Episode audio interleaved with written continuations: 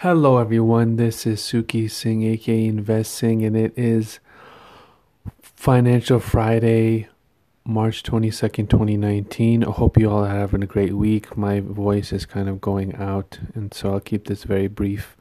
Um, we had the European Union negotiate an extension um, for its decision on exiting the E U, and they extended it till May twenty-second if the Parliament can reach a withdrawal agreement next week.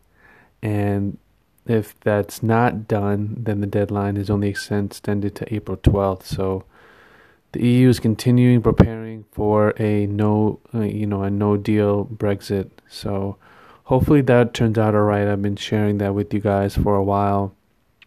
All these ups and downs. I hope it turns out okay and the businesses thrive and nobody gets affected too dearly. I know the market will be affected, so we'll we'll see about that.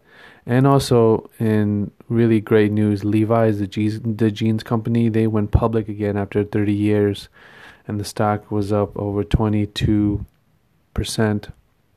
Right now, it's around twenty-three dollars, twenty-four dollars. And I definitely suggest those who are longer-term holders and buy and hold, Warren Buffett type of style investing. It's definitely something to keep an eye on, um, as, you know, no matter what happens in the world, um, people will always purchase jeans, I think. Ups and downs in the market, technology doing what it is, but cotton jeans, I believe, are the will always be some sort of a trend, and they may change from time to time, but I believe Levi's will be one of the winners.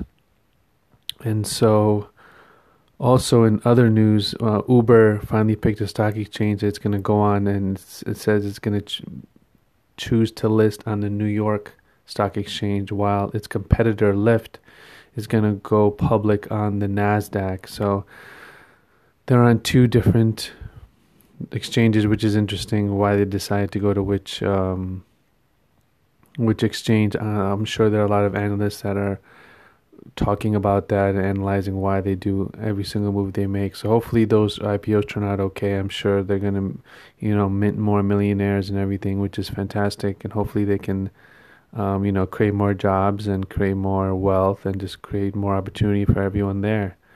And with that said, uh, that is your Friday news report. I will speak to you all on Monday. Have a great weekend. Take care. Bye-bye.